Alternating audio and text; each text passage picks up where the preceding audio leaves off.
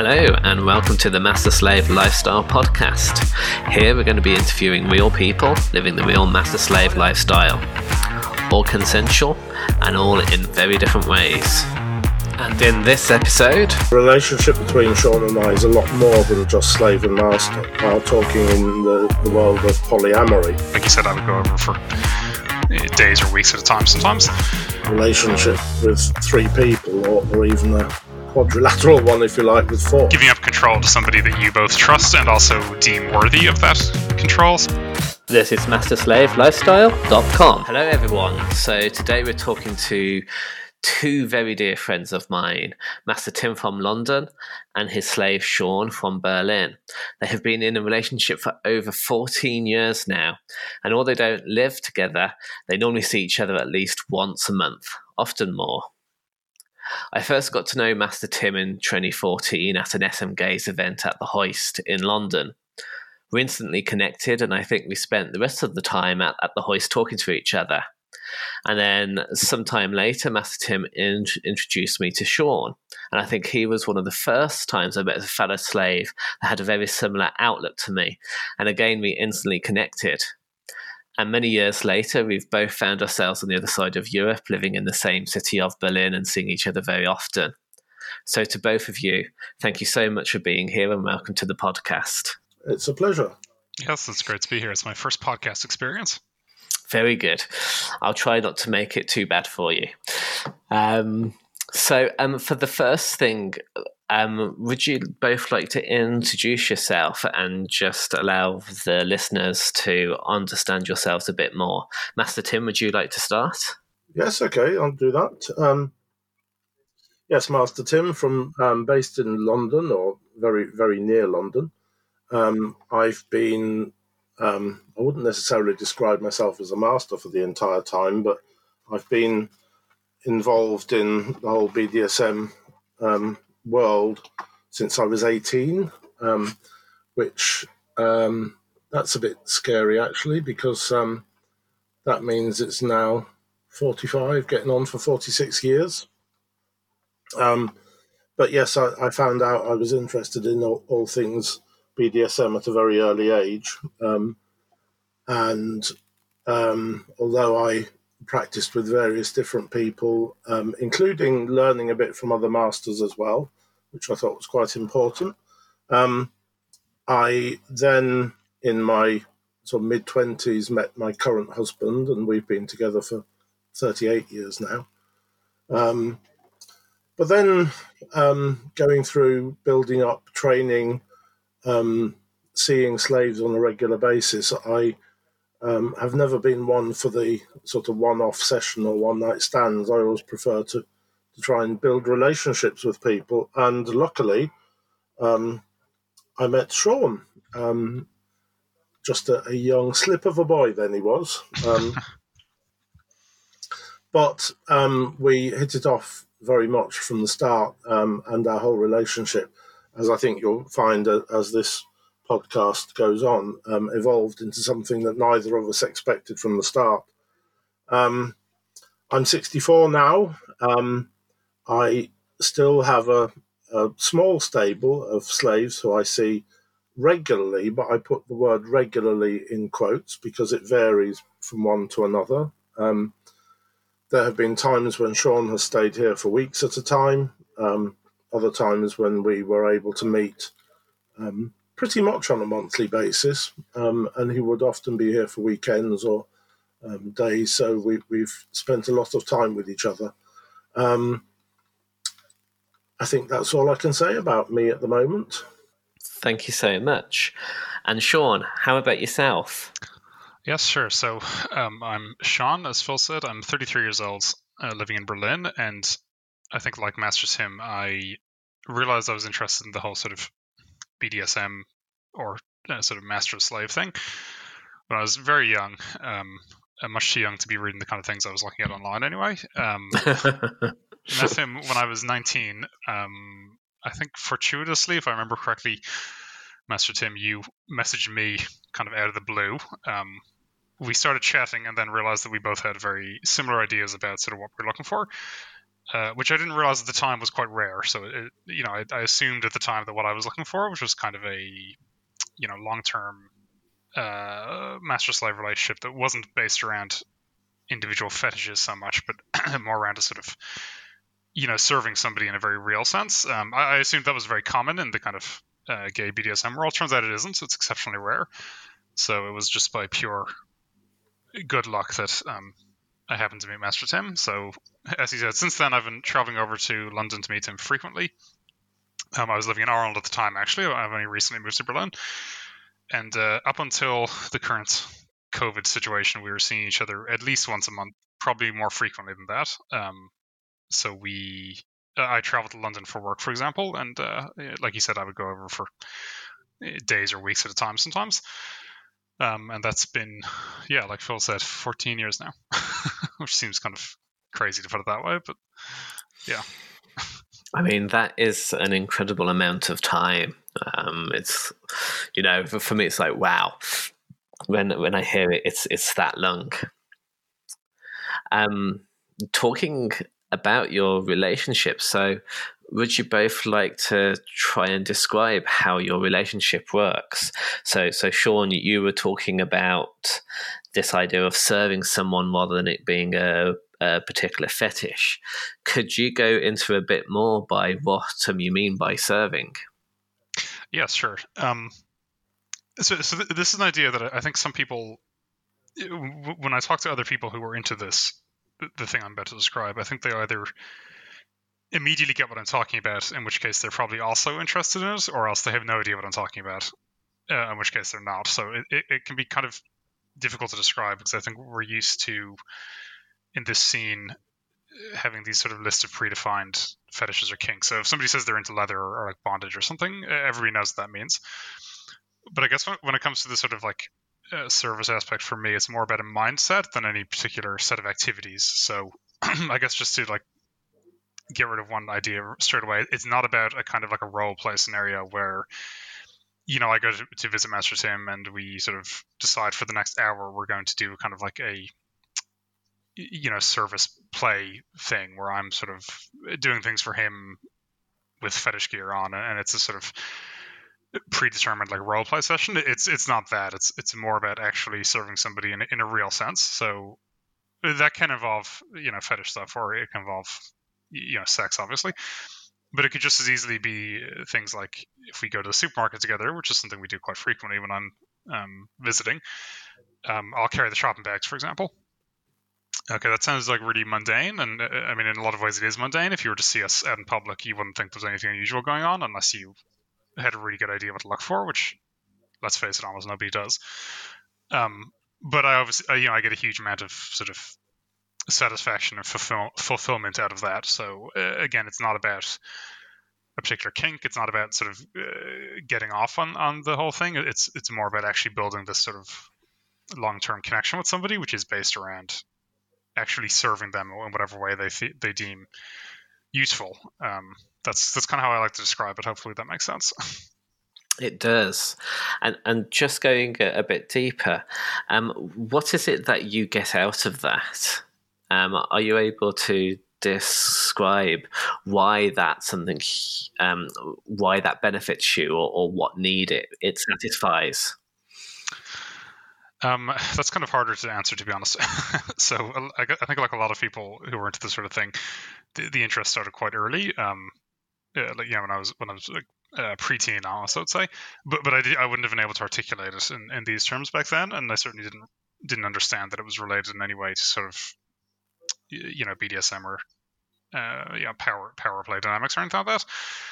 Um, personally, for me, I think it's it's about sort of um, giving up control to somebody that you both trust and also deem worthy of that control. So if you sort of you know surrender yourself to somebody or uh, agree in your own mind that you're going to do whatever they ask obviously they have to be like actually worthy of doing that you, you, don't just or you shouldn't just do that with just anybody because if you've made a commitment to do whatever they say and you don't actually know what they might tell you to do or you don't trust their judgment then you can get yourself into not only get yourself into a dangerous situation but also it's not something you want to sort of give to somebody who isn't worthy of it but I do think that that element of sort of being able to give up control it was was and is hugely important. Um, I would say I'm somebody who's like reasonably highly strung. I don't know if you guys would agree with that in certain ways, but um, it's it's nice to be able to to be able to just focus on somebody else and what they want, and in in a weird way, your own sort of anxieties or your own worries tend to fade into the background. Uh, I think that's that's probably the easiest way of putting it. There's more to it than that, but it, like I said, it's quite difficult to articulate sometimes. But thank you for sharing that. I think it's really important for people to kind of hear something like that. And Master Tim, um, how about you? How would you describe the relationship? I was saying that it's very difficult to um, put across to other people what it means because when we speak to each other about it, we understand innately what it is that we're saying and what it means.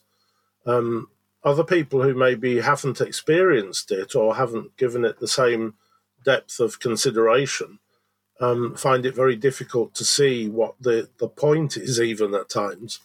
Um, Sean said um, about something sounding mundane, like the thing of going to the supermarket, but for me, it's quite an important part that it's so ingrained in what we do that I know very well um, when other people talk about public displays, they immediately shirk from the idea because they think they're going to be exposing themselves in public.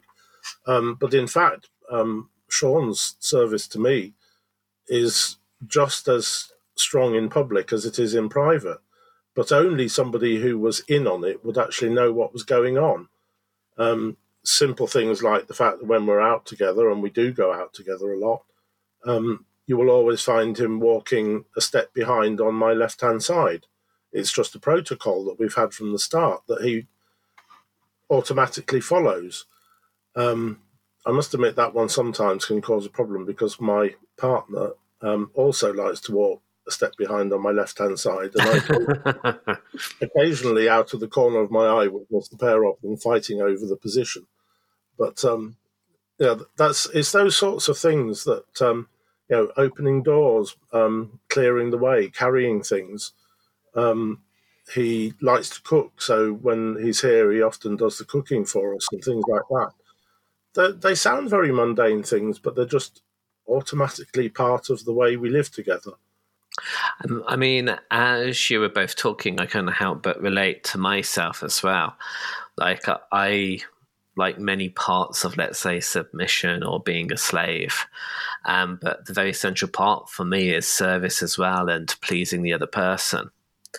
And I, I find it gives me an energy it's like I move into my state of flow and everything just becomes easier. Um, is that something that you two find, or would you describe it in a different way? No, I, I can understand that. Um, I, have often said when people ask me what um, the ideal slave material is, but um, that that's difficult to articulate as well. But I do certainly find that um, the people that seem to attract me most as submissives or slaves are people who are very intelligent themselves. Um, they often work in or live in um, an environment in which they have a good deal of control and responsibility themselves, sometimes an enormous amount. And they seem to be able to balance that by, excuse me, balance that by this um, desire to hand over control to somebody else, which I think Sean mentioned as well, um, and to maybe take a break from their worldly responsibilities um, and just focus on one person and making life better for that one person, which Sean does extremely well. I'm glad to hear that.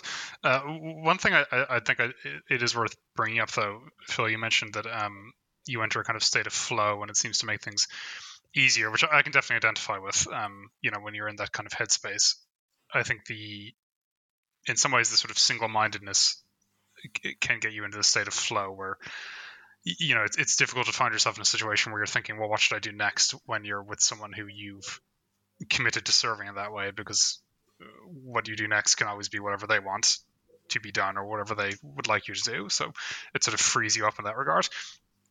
But one thing I often tell people is that um, the, the whole thing of like being a slave in that regard and and and doing that kind of you know service with somebody at times it actually can be a little bit stressful as well because you know if you uh, you know like i said if you're doing something mundane like cooking or, or cleaning even if you're serious about it then then you do want to do a good job you know? Um, so i think in order to contrast it with with just the sort of um, role play sessions that I, I, think some people might confuse it for. I, I, do like to bring up that point that you know if you if you're serious about it at times, it, it can actually be this strangely um, not stressful experience, but it, you know you treat it almost like a job sometimes. Like um, it's something you really want to do well and and, and do do a good job at.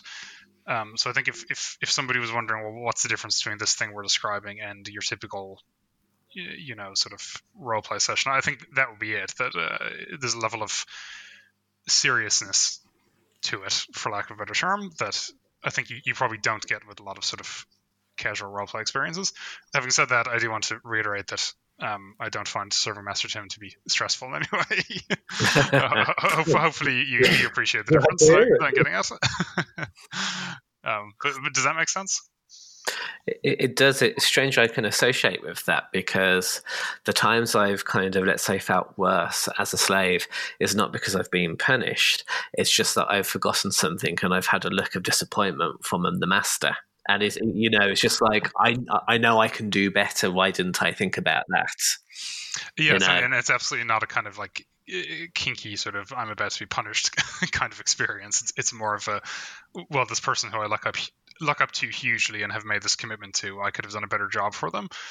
Um, and, I, and, I, think if the if, whole thing about punishment um, is a, a, fascinating one because I certainly find, um, for me, if if I had to punish a slave for doing something wrong, um, I would feel in a way that I had failed in training that person.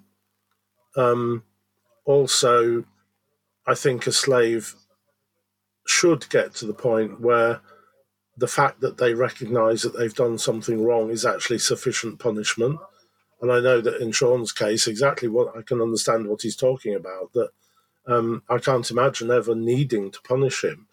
Um, obviously, whether I choose to or not, it's something completely different. But um, the whole idea of needing to punish him wouldn't occur because he would already be beating himself up enough about having got something wrong. Yes, ex- exactly. Yeah, that's exactly right. Um, so I, I, think if, if I could sort of yeah distill into sort of a uh, you know distill down into its most basic form, that that for me is the big difference between this kind of service and, and maybe other other kinds of activities. I want to come back to some other questions I have later, but one of the things that I want to explore a bit more is Master Tim, you've mentioned you've got a husband.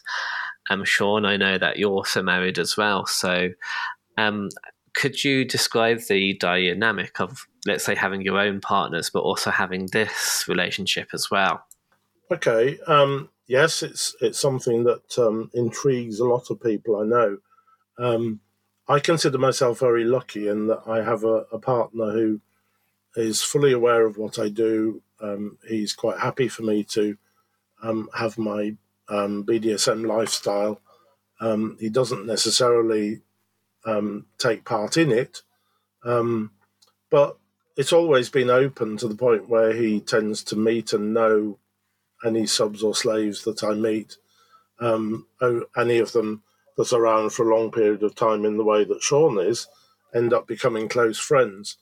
So, although um, the relationship between Sean and I is a lot more than just slave and master.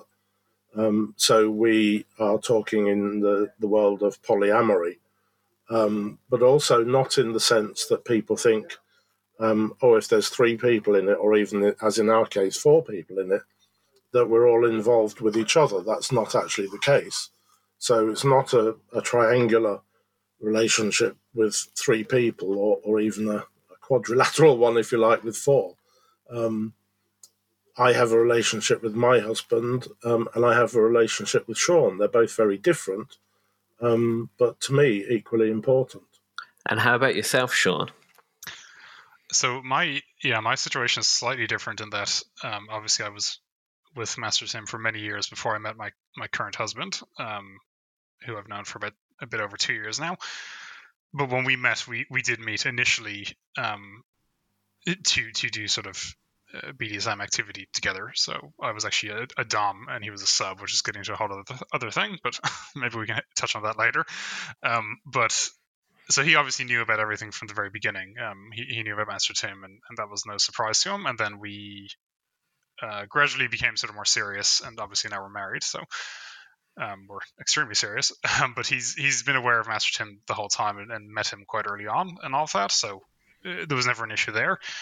Um, just to complicate things a little bit further, he he's into this sort of pup play scene, so he has a handler who also lives in the UK, funnily enough, and his handler also has a sir and a husband and a boy. so if you want to kind of zoom out of the diagram a little bit, so it's getting extremely complicated at this point because there's sort of multiple people involved in different ways. And I've met his handler um, and his handler's husband. Uh, so yeah, tried to sort of map that one out, and it gets pretty pretty complicated pretty quickly. Um, for me, th- there's no sort of conflict there or no sort of contradiction. Um, uh, you know, when people say, "Well, how does that work?" or they, they seem kind of surprised, or uh, they, they assume there must be something that we're not. I'm not telling them. Like, well, there must be more to it, or you must be uh, cheating, and not in the sense of like being unfaithful, but cheating as in we must be sort of uh, cheating at the relationship somehow and I have to tell them, well, no, I'm not, or we're not. It's just we're just a, a group of people who, for whom that's not a problem. Um, you know, if if we had a problem with with this kind of with this kind of polyamory, if if we were, you know, prone to extreme jealousy, for example, we wouldn't be doing it. So uh, that's it, really. It, it doesn't bother us, so we make it work.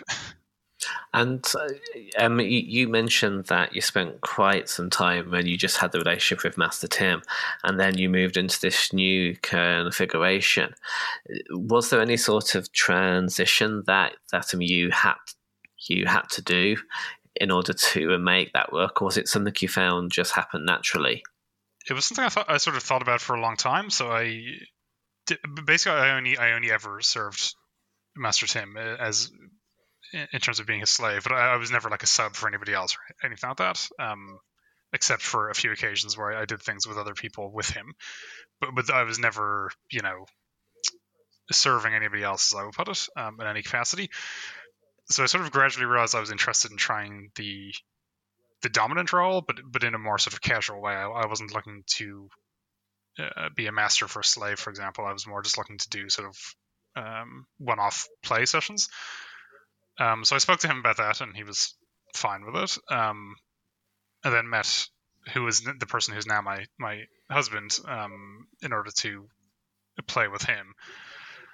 Uh, and then we sort of gradually started spending more and more time together, and it, it very sort of naturally became this relationship that was obviously more serious than what we originally um, set out for it to be, which I feel like is kind of a theme of this podcast so far because we keep saying that we sort of ended up in these relationships that were more serious than we initially intended.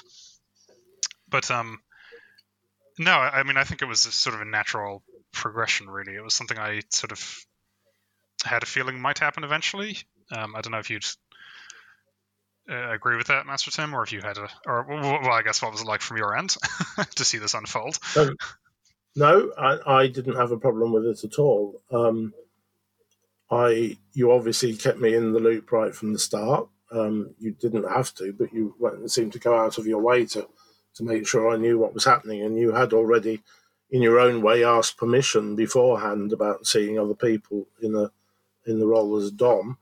Um, and I saw that as a, a, quite natural part of of Sean's development, um, even as a slave, to be able to experience the other side of the coin as well. I also met his partner right from an early stage and I've seen him met him a few times now, so um, you know nothing is is hidden or underhand in that way. Um, a lot of it is about evolution, evolution of relationships, um, evolution of roles. Um, I think also that one of the things we haven't mentioned is that there's um, quite a big age gap between us. Um, which isn't uncommon in the sort of BDSM family setups.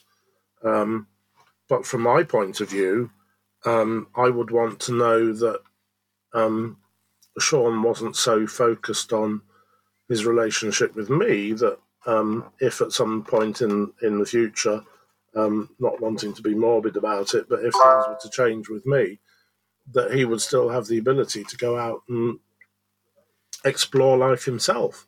So I'm more than happy that he's able to do that now and set the groundwork for it. Um, whatever is to happen in the future, I think we we should all keep growing. Um, we should keep learning from our experiences, and always look to learn more as well.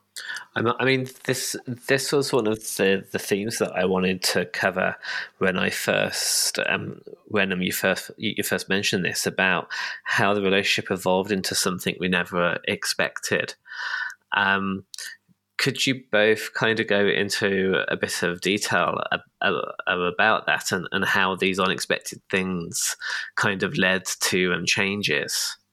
Yeah, sure. Um, I have quite vivid memories of when uh, Master Tim and I first started chatting initially, and we we sort of hit it off in a in a very sort of normal way. Uh, you know, uh, apart from discussing obviously the sort of uh, BDSM fetish activities, which which initially, for, I think, for the first few days, probably our, our discussions were sort of mostly focused around that. But we did also just start talking about each other a little bit, and we, like I said, we, we sort of hit it off immediately. You know, when you uh, meet somebody in whatever context it is, and you sort of immediately realize that there's somebody that you could be quite friendly with, or who thinks about things the same way you do. So that happened quite rapidly, and, and I, I still remember we eventually had a discussion, or I think I may have emailed him in, response to a question about sort of what I was looking for in um, in a, in a BDSM relationship, essentially. At this relationship at this time defined more as, you know, a series of meetups more than anything else. And um, I decided to just sort of go for it and, and explain exactly what I was looking for without uh, making it try to fit into the sort of the mold of well, what I what I was coming to realize was sort of a more standard kind of BDSM practice. I decided to just explain what I was actually looking for and not try to sort of fit it into that, just to see what see what would happen.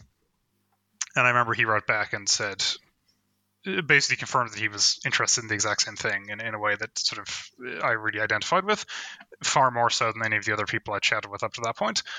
So that was the initial kind of um, the initial point at which I thought, well, okay, this this could be something more than just somebody who I'll visit for sort of bondage sessions or something. You, you know, clearly we're we're sort of on the same wavelength here about this whole sort of master slave thing.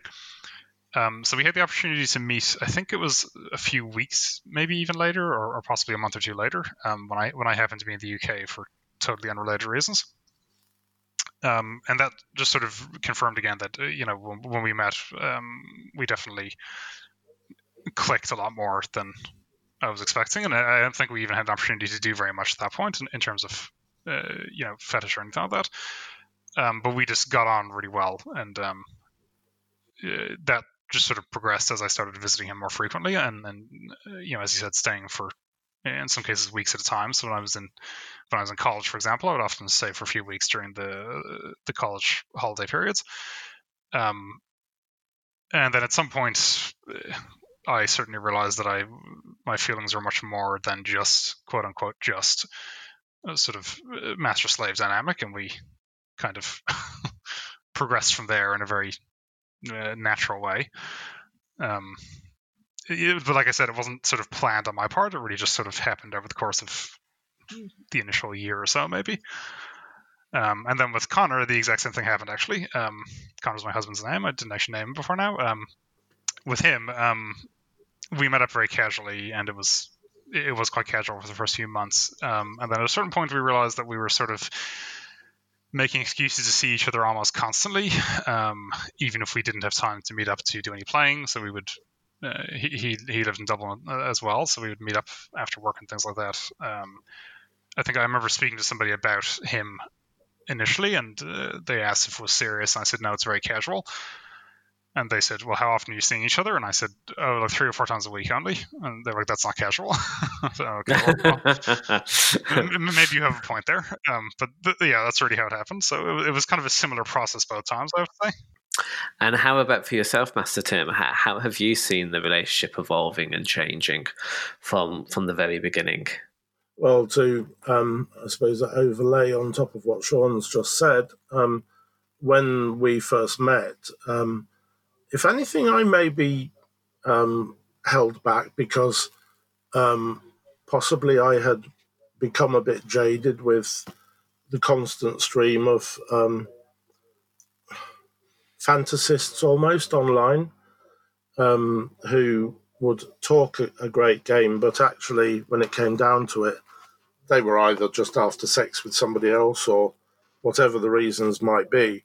Um, but I, I never saw um, the same genuine understanding of, of what a um, slave and master relationship, in, in my view, could be. Um, so I was really taken aback when Sean came along and appeared to, um, right from the start, tick all the boxes. Um, and when he expressed um, his wishes, I was really, really hopeful. so yes, we arranged to meet when he came over to, to this country, and things did develop very quickly because we hit it off in, in many ways. And I think that's important in any long term slave and master relationship because if it's purely a transactional one based on um, the activities you do when you meet, um, it's, it's always going to be limited. Um, but ours very quickly went beyond that. It, it, was no longer simply a transactional thing. Um, we got to know each other incredibly well. Um, we shared a lot of interests. Um, we could talk. we can talk for hours and hours given the chance. yes, we can. Um, um, and for me, it's an important difference again between the let's say the the ordinary everyday view of of a slave and master relationship. So many people ask me what it is that I look for, and oh, and another thing is how, how come my slaves tend to hang around for years and years, whereas other people seem to go through them on a almost weekly basis, um, having one-off assignations and so on. Um, but when I explain it, they almost poo poo the idea that I actually respect the person that I'm seeing. Um, I think, I hate to say it, but uh, um, there's amongst the people who would call themselves masters, there are a huge number who, for me, base their behavior on arrogance. And to me, it's the one thing that cannot really exist um, in a slave and master relationship. You can imply it, you can role play it, um, but I would never be able to um, spend a lot of time with somebody who I genuinely looked down on for any reason. Um, it has to be somebody that I either look up to or respect or see as an equal. Um, but in a different way. It's not, um, you know, obviously a slave and master, we're not equal in ordinary everyday terms. Um, but unless I can respect that person um, for the choices they make and the way they choose to behave, um, things won't work. And for me, I respect Sean enormously. Um, and, and that's why things have grown in the way they have between us. Um, I think it would be the same in a way Phil, with you and I, that I've, in the years we've known each other as friends, although I know how strongly you associate with the slave um, position in life, um, I still respect you enormously as a person. Thank you, sir. That makes sense. Very much. It's um, if I could just butt in quickly, it's it's really interesting, uh, Master Tim, to hear you say that when we when we first met up in the UK, you were uh, almost uh, hesitant or almost pulling back because you'd experienced so many time wasters. Because uh, I think I mentioned at, the, at, the, at, that time I assumed that uh, what we were doing or what I was looking for was quite common. So I um, it never would have occurred to me that you were thinking, "Oh, I'm hopeful about this, but I hope this guy isn't going to waste my time." So, but, but now, of course, 14 years later, I, I know exactly what you mean because I've uh, certainly come to know more about the kind of people you tend to meet in this scene sometimes. But uh, it's it's interesting to hear you describe in those terms because at, at, the time I had absolutely no idea you were thinking about it like that. Mm. So, so if I move on to a, a different kind of subject, so um, could you uh, define some of the challenges that you've had in the relationship and um, how you've overcome them? Um, Master Timmy, is this something you could answer first? Um, yes. Um, a lot of the challenges, I suppose, are purely practical ones. It's always been the fact that um, it's been a relationship over distance. Um, we've always lived in different countries for the entire time we've been together. Um, and even though we have spent a great deal of time together, um, there's always been distance for the rest of it. And, and that does pose problems for both of us. But in fact, it's, strange that maybe it's a, a sign of the um, depth of the relationship that we pretty much speak to each other every single day. Um, both morning and evening, usually, um, unless one falls asleep before the other one gets to them, that is. Um, but yes, I think that's the biggest one has been the distance. Um, and for that reason, I think when there are times when the person that you feel very emotionally attached to, um, you wish they were closer than they actually are. Um, I think um, I've also mentioned already some of the challenges about how to explain the relationship to other people, but actually, when it comes down to it, um, although it does frustrate me at times because I, I like to to educate people, so I like to gain their understanding. I know very well that a lot of people, uh, for a lot of people, it's too far outside of their own experience to actually um, allow it to make sense or to accept it as it is. Um, and yeah, you, you, get strange things like I'm, I'm sure Sean could explain this better than me, but for example, um, the relationship, non-existent, I have to say, but the uh, notional relationship between me and his mother. I'll, I'll let Sean explain that one. yeah, uh, yes, I, I think it, based on what Master Tim just said, like a lot of when you ask about sort of issues in the relationship and how you overcame them, a lot of them are going to be very practical ones, and they're going to be the same kinds of ones that you would get in any relationship with the same physical or sort of distance constraints or societal constraints. So, for example, uh, you know, there's obviously a big age age gap between us, and um, we lived in different countries. So, yes, my mother sort of became aware of the certain aspects of the relationship. I, I, choose not to think too much about how much she actually knows, um, which presents sort of some difficult conversations or issues, as you might expect. Uh, but to be honest, sort of master slave thing aside, if I was in a long distance relationship with somebody who was married and much older than me, uh, that would that would be an issue regardless. You know, whether it was a purely vanilla relationship or, or if it was like a, a sort of BDSM master slave relationship. So it, it's funny that I can't really think of any obstacles or issues that are that are actually unique to this kind of relationship. Um, like I said, I think I think they'd be a problem regardless of what kind of relationship we had. Um, which I suppose is a good thing. It shows that the um, the, the, the roles aren't a struggle for us. It's not something we have to sort of uh, struggle to maintain. But but again, I, I, I suppose I should uh, sort of add to that that I, I, was incredibly fortunate that I met Master Tim so early on. Um, I'm aware that a lot of people who are looking for this kind of relationship do struggle to find somebody, or you, you know, there, there, are all sorts of issues you, you can run into after you've met somebody that I was just sort of very lucky to not experience.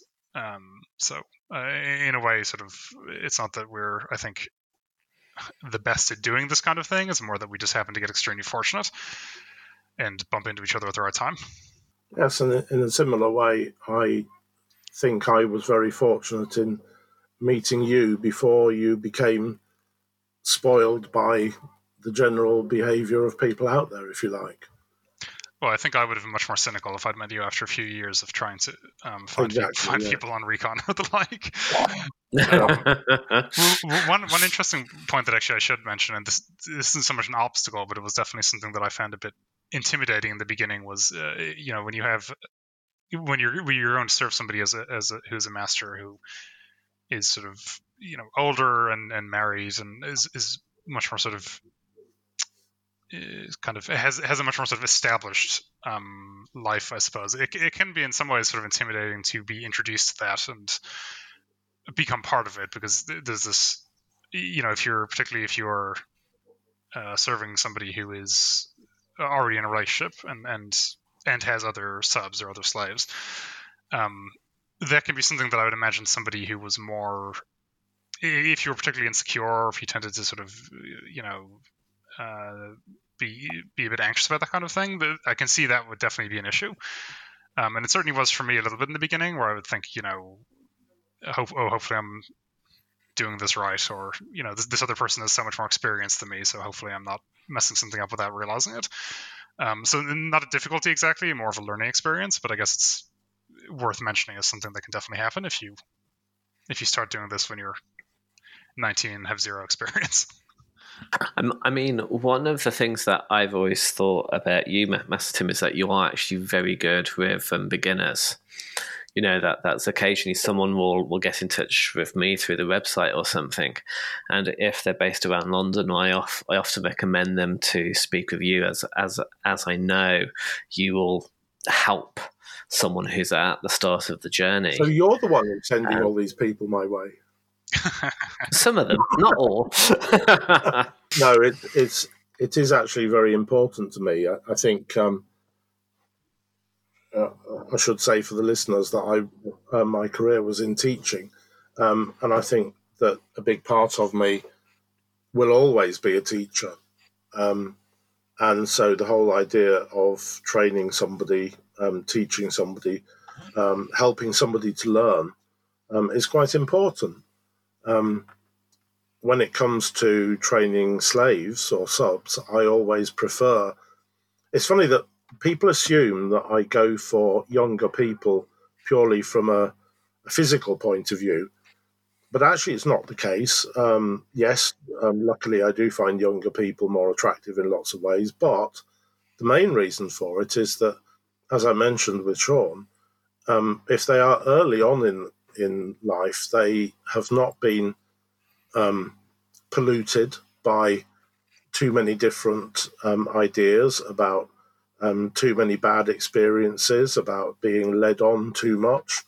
Um, it's nice to be able to take somebody who is coming to it new um, and who is open to learning new things. So, yes, for me, working with with newbies, you know, other other masters will say the exact opposite. They prefer to have somebody who's experienced because they can't be bothered with having to train them. Um, but for me, it's actually the opposite. I'd rather get somebody who hasn't had time to develop all the bad habits before they come to me. and it's strange. Like I, I think within the context of a twenty four seven, as well, you have to train. Yeah. You're not going to get someone that's ready made for you ever. No because masters tend to be very particular and OCD on certain topics, from my experience. Ooh, so you have to learn learn to adapt those. what gives you that idea? Much experience, especially when it comes to folding clothes. It's amazing how particular people can be at this. Oh, yeah. or ironing clothes, for that matter. Oh yes. Uh, yes. Sean, something which you said um, about the relationship over distance. Um, I mean, um, how how did you actually manage to overcome that? You, know, what what what what were some of the things that made that easier to kind of deal with? Um, so that that was certainly very difficult, particularly in the early days, um, or, or not even in the early days for, for a long for a long time um, for me. Uh, so that, I mean, that can be difficult for any relationship, but um, it's it's difficult to do too much kind of, for lack of a better term, like service over over distance, which is obviously what one of the main things I wanted out of the relationship, or, or one of the one of the most fulfilling things about it to me. It, you really need to be sort of face to face with someone to do that, um, and, and then of course there's just missing, you know, missing Master Tim in general. Um, so that was one of the things I we did was obviously communicate frequently. So like you said, we we speak every day. I mean, without fail. If if I think if I didn't hear from him or he didn't hear from me, without sort of with no warning, we'd assume uh, something terrible had happened. I think. Um, so it's, it's, certainly not. A, it's never been a case that we just sort of we would sort of drop out of communication for like days on end or anything like that. Um, but then there's you know small things. So like uh, you know I'll, if I text him in the morning, I'll say like "Good morning, sir" or something in the in the text message. Um, and that we do that to this day, and that's even when we have to be apart for extended periods of time, as we've had to been as we've had to be um, due to the coronavirus situation. Um, even something as small as that can be a good way to sort of keep in touch with that side of myself or, or that part of the relationship, I suppose. But in, in the early days, we did do we do th- do more things long distance. You know, he would sort of um, give me instructions to do things, or and I would sort of report back and things like that. Um, so I think that was hugely beneficial, given that we were in separate countries and couldn't, um, for example, see each other for one day on a weekend. Which uh, you know I, I, suspect if we both lived in the UK or, or, or he lived in Ireland, we probably would have done that. But given that we couldn't, uh, doing that early on was quite a useful way of kind of um, maintaining things over over um, over distance.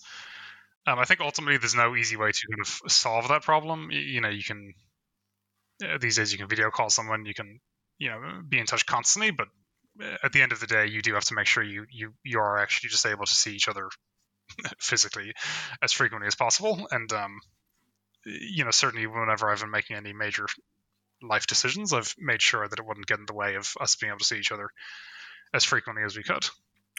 So uh, that's a really interesting thing. So, so um, you know, making sure that any decision you make isn't going to interfere with you being able to see Master Tim is something that that is very important to you. Well, yeah, like I mean, uh, you know, I moved from from Dublin to Berlin, but uh, they're both kind of more or less equidistant with London. You, you know, the, the flight to London is now not not that much longer than it was uh, from Dublin. But for for example, uh, people in my industry frequently would go to the likes of Australia or the US or, or the Middle East um, because you can get paid a huge amount of money. But that would never even occur to me because obviously being able to see him from those locations would be significantly more difficult. Um, you know, if I lived in San Francisco, for example, the flight to London is I don't know 16 hours or something like that, um, and is hugely expensive as well.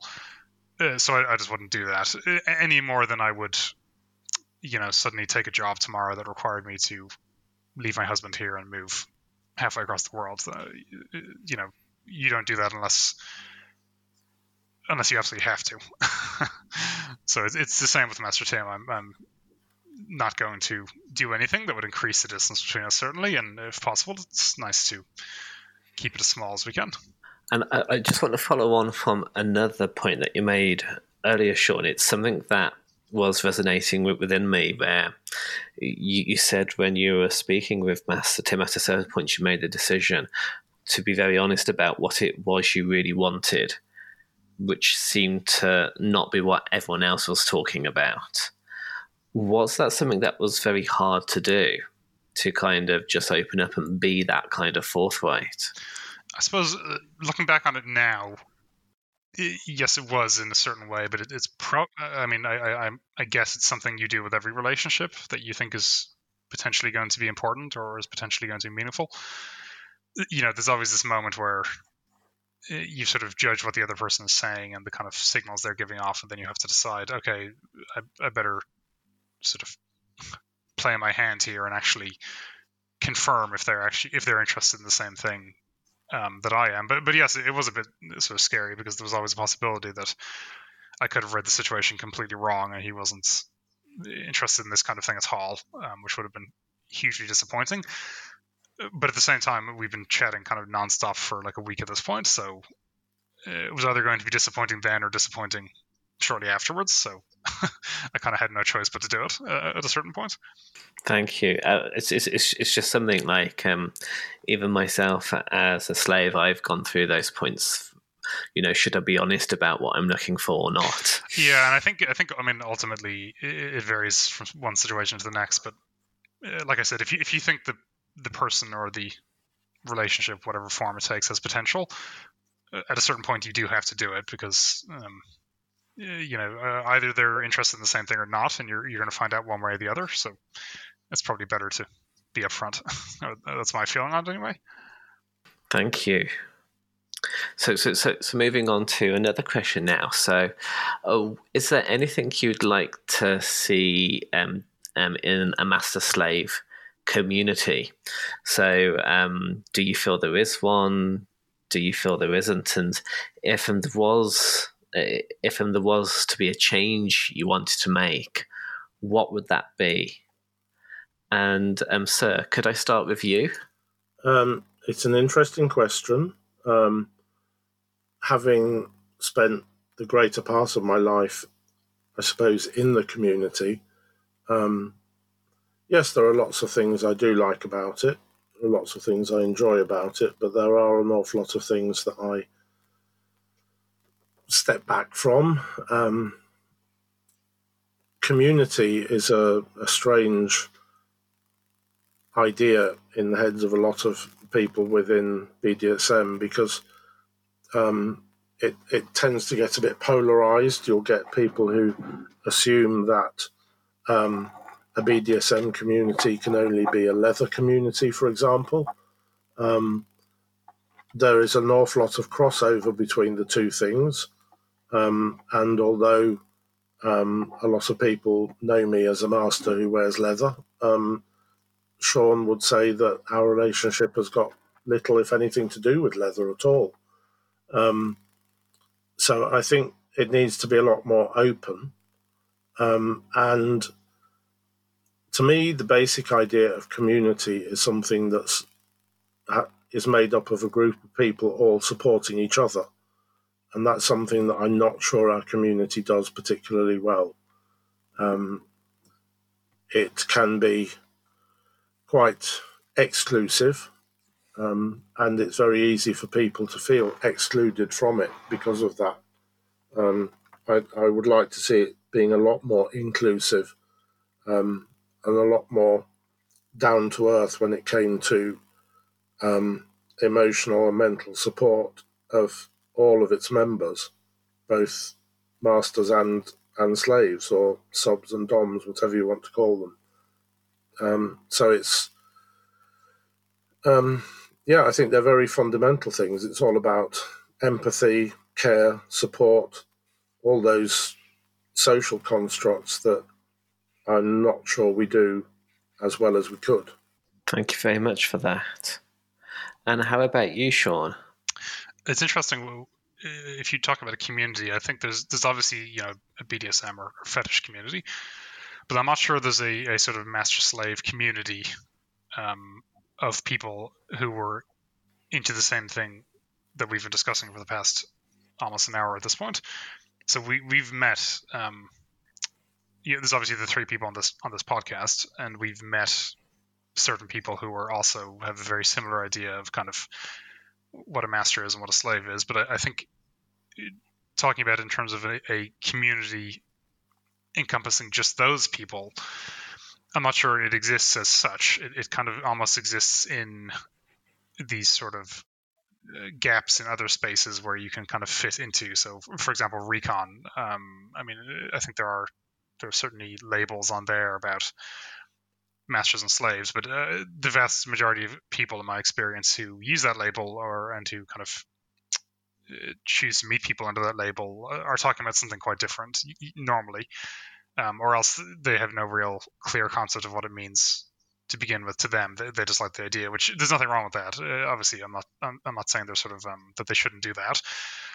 It's more that the the number of people who are who are into this sort of thing are probably low enough that it's difficult to sustain a community in the way we normally think of it in terms of other kind of fetish groups. You know, there's definitely like a leather community. There's a a bondage community, a, a corporal punishment spanking community, but I'm not sure there's like a master slave community as such um, in the way that we would maybe like there to be. I was going to say briefly, one interesting thing is uh, me and Master Sam have had an opportunity to discuss this kind of thing in in front of a lot of people who definitely aren't in the BDSM or, or fetish community or even the gay community. Um, and it's funny that a lot of them assume this, assume that this is much more common than it really is. So so they like me or like I did at the beginning, I think make make the mistake of thinking these these sort of long term master slave relationships are much more common than they really are. Um, and they're also extremely interested in it. So when we uh, when we when we have these discussions with people, a lot of the time, I think I assume they're going to end up talking about sort of like you know bondage and, and kink and all the sort of things they would have maybe seen on TV or, or read about in fiction, but had never seen in real life.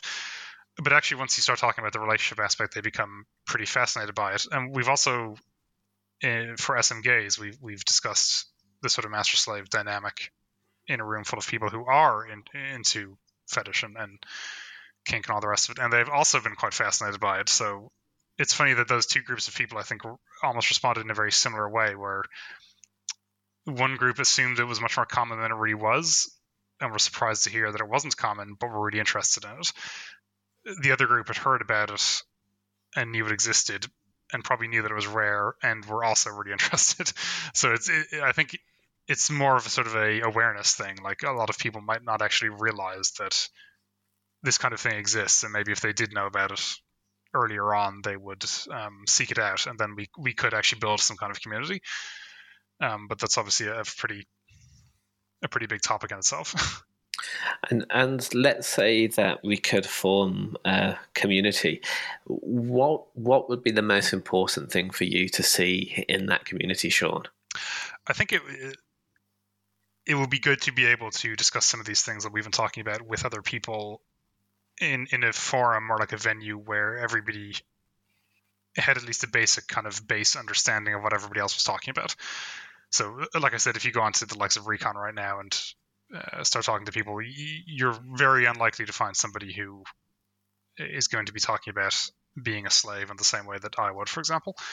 Which, if you're you know young or just starting out, uh, can be quite isolating because you, you sort of slowly realize that oh, actually, all these people who I assumed I could reach out to for support or who, at the very least, knew what I was talking about might not uh, in a lot of cases.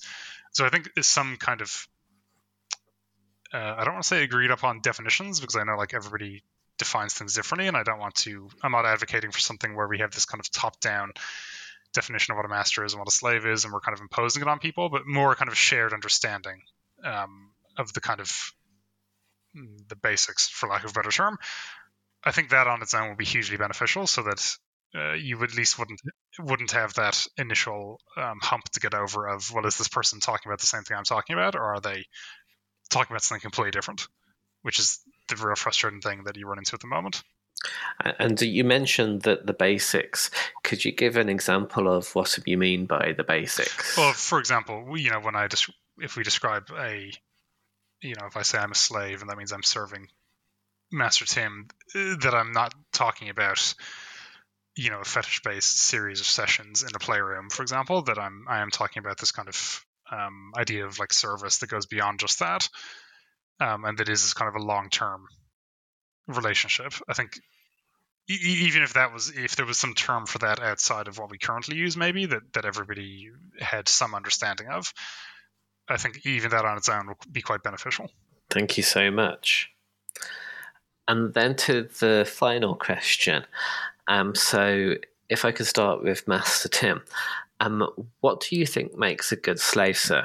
Oh, um, that's a, a, good question. Um, I think somebody who is open minded, somebody who is eager to learn, um, somebody who is eager to serve, um, somebody who um, I think this is where, where it gets difficult for some people. I would say that it needs to be somebody who can put their master before themselves, but that should never um, hinder self preservation, if that makes sense, whether it's physical or mental. Um, so that's where there's a, a, shared understanding between the slave and master. But it's somebody who is devoting themselves to somebody else. Um, and their reward, I suppose, is the pride in what they do, um, the pride in seeing a master smile at them or um, pat them on the top of the head, whatever it takes. Um, but seeing that the master pleased with the way they've served them. So it's to do with service. Um, it's to do with empathy.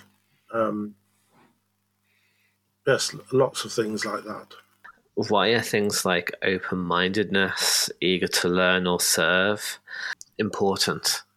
Um, perhaps if I come at it from the opposite, um, people who are closed minded and, and, come to it. Um, and this again is one of the, issues in um, people who have been, um, shall we say, lifestyle subs, um, moving from one casual relationship to another. They tend to come with a shopping list of the activities they want to do or have done to them, um, which is no foundation for a um, a proper slave and master relationship at all. Um, yes, there should be discussion between the two about what their interests are, what they might seek, um, but they need to be open minded enough for the, um, first of all, for the master to interpret the way he's going to deliver the things that they've asked for, if you like, um, but also um, open minded enough to accept, first of all, that there are a lot of things that they don't know because they don't know them.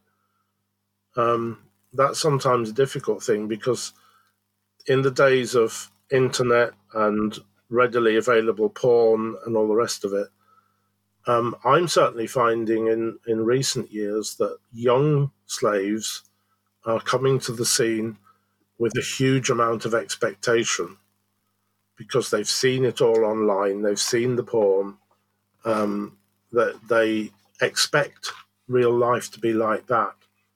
Um, and actually, they don't realize what it takes. Um, also, in many cases, they don't realize that the porn is totally artificial, and actually, that um, is not the way things work in real life. It can be as basic as that. So, it, it's being open minded enough to um, absorb the reality of it, to absorb new learning, new skills, um, new experiences. Um, and for me, there's no greater reward than to see a slave's eyes light up with excitement when they experience something for the first time um, that they possibly, if you talk to them about it, wouldn't have agreed to do. But when it happens, they love it. Thank you so much. Um, Sean, is is there anything you want to add to that? Uh, no, you mean in terms of what makes a, a good slave? Yeah. No, I think that makes makes perfect sense. Um, you know, I certainly came to things with with not many preconceived expectations or ideas, but I can definitely see how uh, somebody who'd maybe been been doing things for longer and had more experience would would come with a lot of preconceived ideas. And I think not only sort of a, like Master Tim said, like a shopping list of things they wanted, but probably constraints on what they thought were possible. You know, I do wonder how many people there are out there who would be really interested in this kind of master slave lifestyle and would be would be very good at it, uh, but who haven't really really considered it because they just assume that it can't happen or that it doesn't happen. Um, so I think yeah, that open mindedness is really important. And then, Sean, could you tell me what makes a good master, please? well, obviously, there's plenty of things. Um, and like I said before, and I think it's a point worth repeating, um, for this kind of thing to work, the two people have to relate to each other and and get on with each other completely apart from any kind of master slave dynamic. Uh, you know, if you if you wouldn't get on with the person in any, in any other context, um, but trying to serve them, then it's not going to work but having said that, um, I think one of the most important things, or maybe the most important thing, uh, is that the master actually realizes the responsibility they're taking on and, and sees it as such. So I certainly have chatted to people before I met Master Tim. There was one person in particular who I think we'd been chatting for less than a day, maybe, and he was prepared to uh, buy me a plane ticket to come meet him, which was not only fairly off-putting in that it was very sudden, but also I seriously question whether that person actually realized what he was taking on because he he claimed to want to sort of very long distance and and um, sort of intense master slave type relationship. But to me, somebody who would agree to that just at the drop of a hat and, and that easily without knowing almost nothing about the prospective slave clearly doesn't actually realize from the slave's perspective how much responsibility they're taking on. Um, you know, obviously every relationship involves some responsibility to the other person, but I think with a master slave relationship, there is that inherent power dynamic, even, you know, aside from any kind of age difference or anything like that. And I think if, if, if the slave is coming into it very seriously and very earnestly, but the master doesn't feel the same level of reciprocal feeling in terms of um, actually acknowledging that they are taking on this responsibility, then it's inevitably not going to work, and probably the slave is the one who's going to end up getting hurt by it. So, you know, for me, I think that that element of responsibility is hugely important. And and then, Master Tim, from your perspective, what do you think makes makes a good master? First of all, I would uh, totally agree with the thing about responsibility. I, I feel an enormous responsibility for somebody who's had the guts to give themselves to me, um, whether it be in service or as part of a particular scene, then I am ultimately responsible for that person in, in lots of different ways physically, mentally, socially.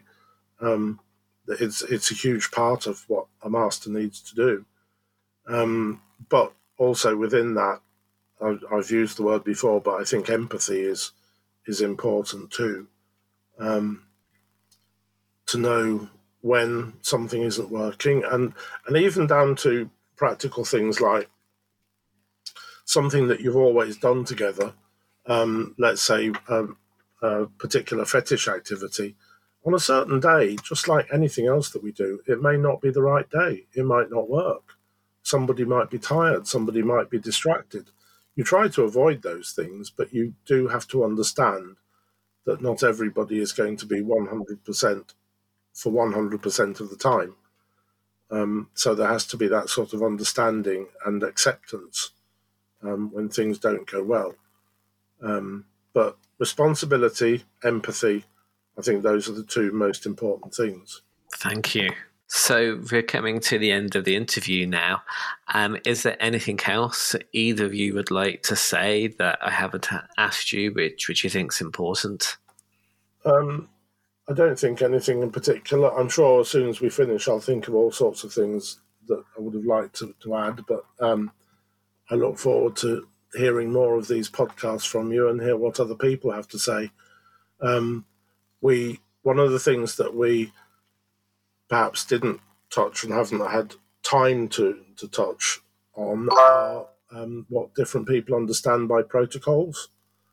Um, the, that often defines a relationship, um, whether it be slave and master or almost any other one. There are certain protocols that um, have to be part of the training and part of the understanding, um, but um, not to the extent where, as has happened in the past, I think certain um, branches of the community, if you like, have depended on fixed protocols, but when you actually search into them, you realize that actually um, those protocols were thought up by one small group in one particular circumstance. Um, there will be protocols, but don't be um, convinced that anybody's particular set is the right one. So you choose the protocols that work for the relationship you're in, rather yes. than